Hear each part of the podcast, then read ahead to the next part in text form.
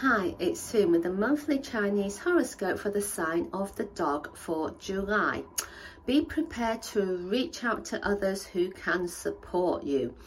There are times when you need to have your own space, yet there are times when you can do a whole lot more with help from those who can lend a hand or even simply help you feel encouraged and inspired.